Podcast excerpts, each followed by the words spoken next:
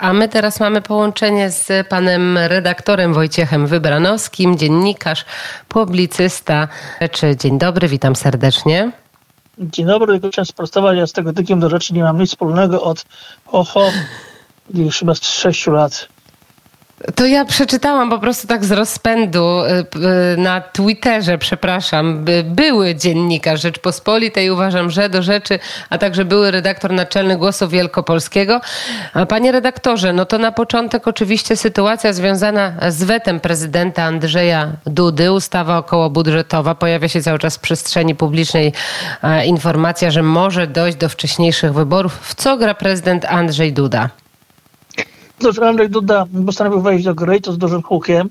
E, można odnieść wrażenie, że czuł się oszukany przez Szymona Hołownię i Donalda Tuska. Zapewniano go, szczególnie Szymon Hołownia, ale też jego, podczas jego spotkania z Donaldem Tuskiem zostanie zaproszony do budowy nowego ładu telewizyjnego do przygotowania nowej ustawy, że będzie to kwestia kilku tygodni. W styczniu, w lutym rzeczywiście e, nowa władza przejmie stery na telewizję publiczną, do czego ma oczywiście święte prawo, nie oszukujmy się, telewizja publiczna zawsze e, i nie tylko w Polsce, ale również w innych krajach Europy Zachodniej e, była telewizją rządową. Pytanie tylko, czy będzie potrafiła być oczywiście obiektywna albo umiarkowanie obiektywna, ale to, to jest taki instrument, którym rządzący zawsze chwalili się swoimi sukcesami. E, I Donald Tusk, Donald Tusk zapraszał, czy deklarował również na Twitterze, e, że zaprasza Andrzeja Dudę do budowy takiego nowego ładu medialnego w Polsce, że nie da się tego zrobić z pamięcią prezydenta. E, Andrzej Duda w to uwierzył, po czym dokonano tego stoku, skoku na media ludzi pułkownika Sienkiewicza, albo jak niektórzy żartują, pułkownika Rympałka, bo to wszystko było robione na Rympał. Przy, próbowali przejąć telewizję i Andrzej Duda zagrał w to, co te, takimi instrumentami, jakimi mógł zagrać. E, tu warto przypomnieć, że część publicystów, część polityków wywołała Andrzeja Dudę do działania, ale ten sam PiS przecież pozbawił e, broniąc telewizji Jacka Kurskiego poprawi, pozbawił Andrzeja Dudy możliwości szerokich działań. Więc Andrzej Duda wykorzystał te instrumenty, które mu zostały, czyli wezwał do ustawy okołobudżetowej. Nie może zawetować ustawy budżetowej, oczywiście może ją odesłać do Trybunału Konstytucyjnego. E, jeżeli Trybunał Konstytucyjny uznałby że ustawa budżetowa jest niezgodna z konstytucją, no to wtedy prezydent ma obowiązek rozpisać wcześniejsze wybory, ale tego na razie prezydent Andrzej Duda nie zrobił. Zawetował ustawę okołobudżetową a, i ogłosił, że zgłosi swój własny projekt ustawy okołobudżetowej, w której nie będzie pieniędzy na telewizję, będą pieniądze na podwyżki dla nauczycieli. To jest taka próba wymuszenia na Donaldzie Tusku tego, by wrócić do rozmów i wspólnie przygotować projekt telewizji, projekt ustawy medialnej, który E, porządkuje ten ład medialny zgodnie z poszanowaniem e, prawa znaczy... i praw obywatelskich. Mm -hmm. Donald Pan, Tusk panie redak- ma... Tak? Tak, tak? Tak, tak, proszę, Donald Tusk.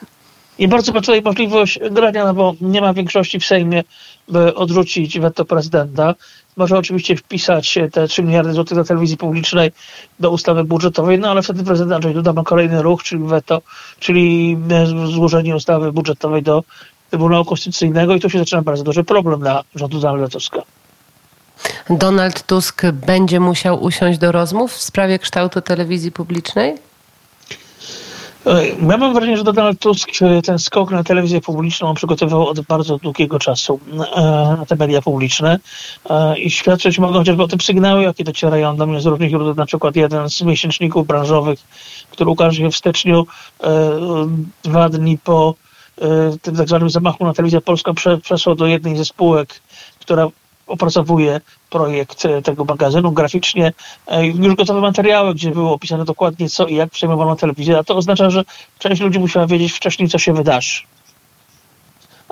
Więc było to przygotowane i mam wrażenie, że Donald Tusk, który się dość dobrze przygotował do tego przejęcia władzy i który deklarował przecież wcześniej, że dzień po wyborach nie będzie już telewizja pisowska, E, ma tutaj coś, czy może prezydent Andrzeja Dudę zaskoczyć. Tylko pytanie co? I mam wrażenie, że jeżeli pojawi się weto, nie weto, przepraszam, nie weto, tylko skierowanie ustawy budżetowej do Trybunału Konstytucyjnego, to Donald Tusk na taki już się nie zdecyduje i będzie musiał usiąść prezydent do rozmów. Cały czas mamy dwie narracje. Jedną płynącą oczywiście z obozu władzy, jedną płynącą z e, opozycji, przede wszystkim od posłów Prawa i Sprawiedliwości, jeżeli chodzi o samo powołanie nowego zarządu i telewizji polskiej, Polskiej Agencji Prasowej. Jak pan patrzy z kolei tutaj? Czy y, Donald Tusk i podpułkownik minister Bartłomiej Sienkiewicz złamali prawo? Czy y, wprowadzili po prostu nadużycia, jeżeli chodzi o instrumenty prawne?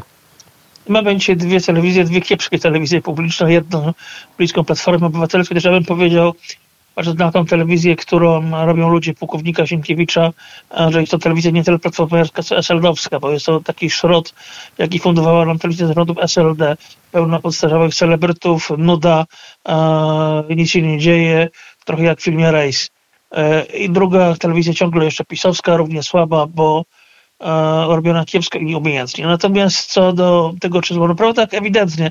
Ewidentnie wynika to zarówno z, i tu nie ma żadnej wątpliwości, wynika to z zapisów Konstytucji, wynika to z ustawy medialnej, małej ustawy medialnej, a przede wszystkim z wyroku Trybunału Konstytucyjnego z 2016 roku, że, że Bartłomiej wprowadzając swoich karków do telewizji publicznej, złamał prawo. E, świetnie pokazał to również e, dziennikarz Marcin Dobski, niezależny dziennikarz związany z Salonem 24, który pokazał, e, jak przyjmowano dokumenty, w jakiej perspektywie czasowej, jakie są wątpliwości, czy te dokumenty nie zostały przygotowane zawczasu, a więc nielegalnie. Wskazał na różnego rodzaju chybienia formalno-prawne. Także mam wrażenie, że dzisiaj, chociażby z tego względu, tak długo jak długo będzie mógł Donald Tusk, będzie szedł w zaparte, bo gdyby przyznał się do błędów i pomyłek, to Bartłomiejowi Sienkiewiczowi mogłaby grozić odpowiedzialność karna. Mówię, że mogłaby grozić, bo w Polsce niestety ani zapisu, ani do Platformy osób, które dopuszczały się łamania prawa, a były związane establishmentem władzy, nie ukarano. Ale kim są, panie redaktorze, nowi ludzie, którzy tworzą tę e, starą, nową telewizję publiczną, którzy tworzą ten program 19.30, bo to są bliscy współpracownicy, między innymi na przykład Doroty Kani, czy e, osób, które do tej pory tworzyły Polska Press. E, kim są te główne dzisiaj twarze tej nowej telewizji publicznej?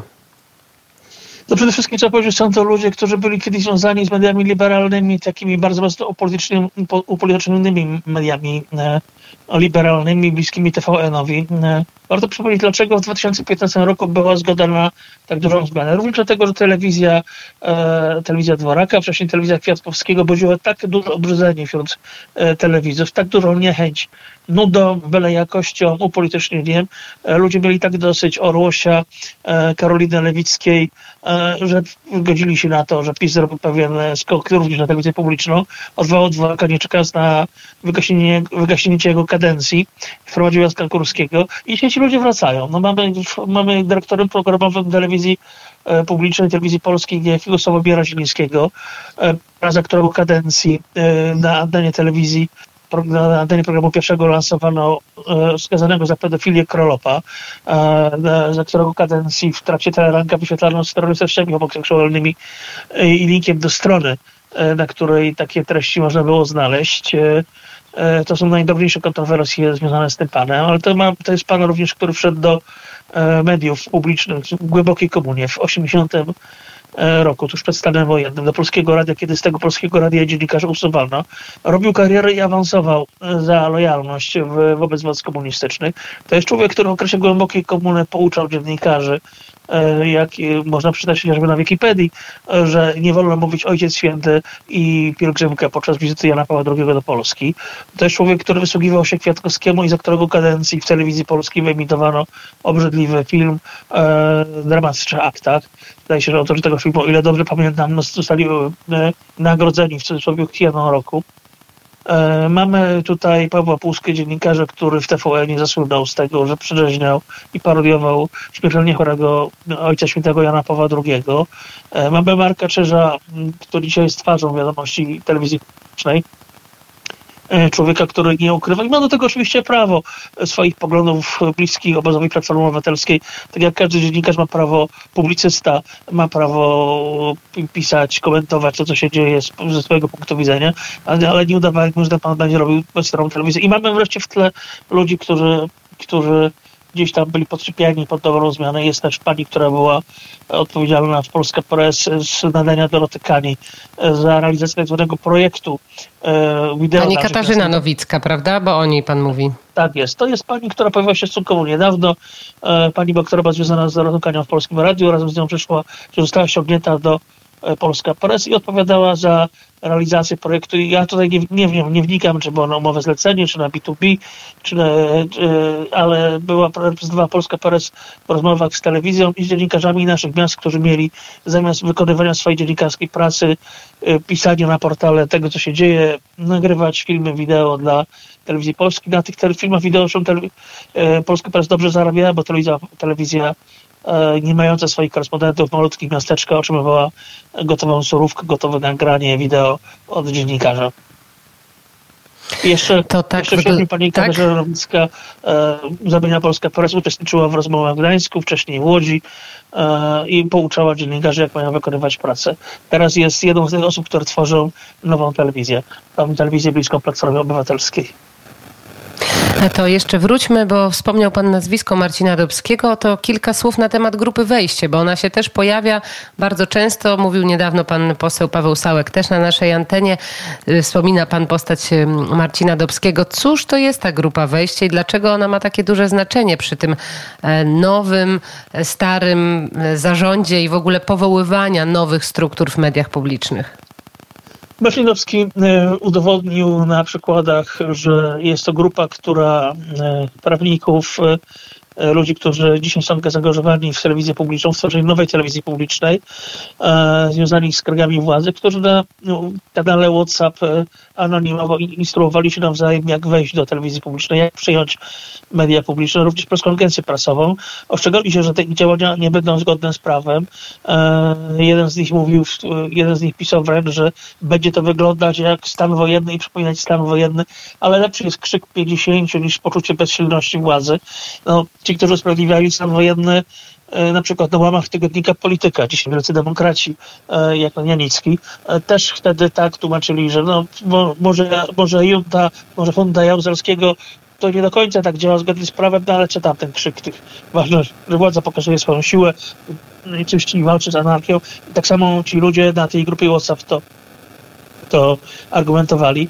To wskazuje, że ten skok na media publiczne e, był przygotowany wcześniej, że o to, że mieli świadomość tego, że ich działania są delikatnie mówiąc na granicy prawa, a mimo to w imię partykularnych interesów jednej opcji politycznej się na to zdecydowali.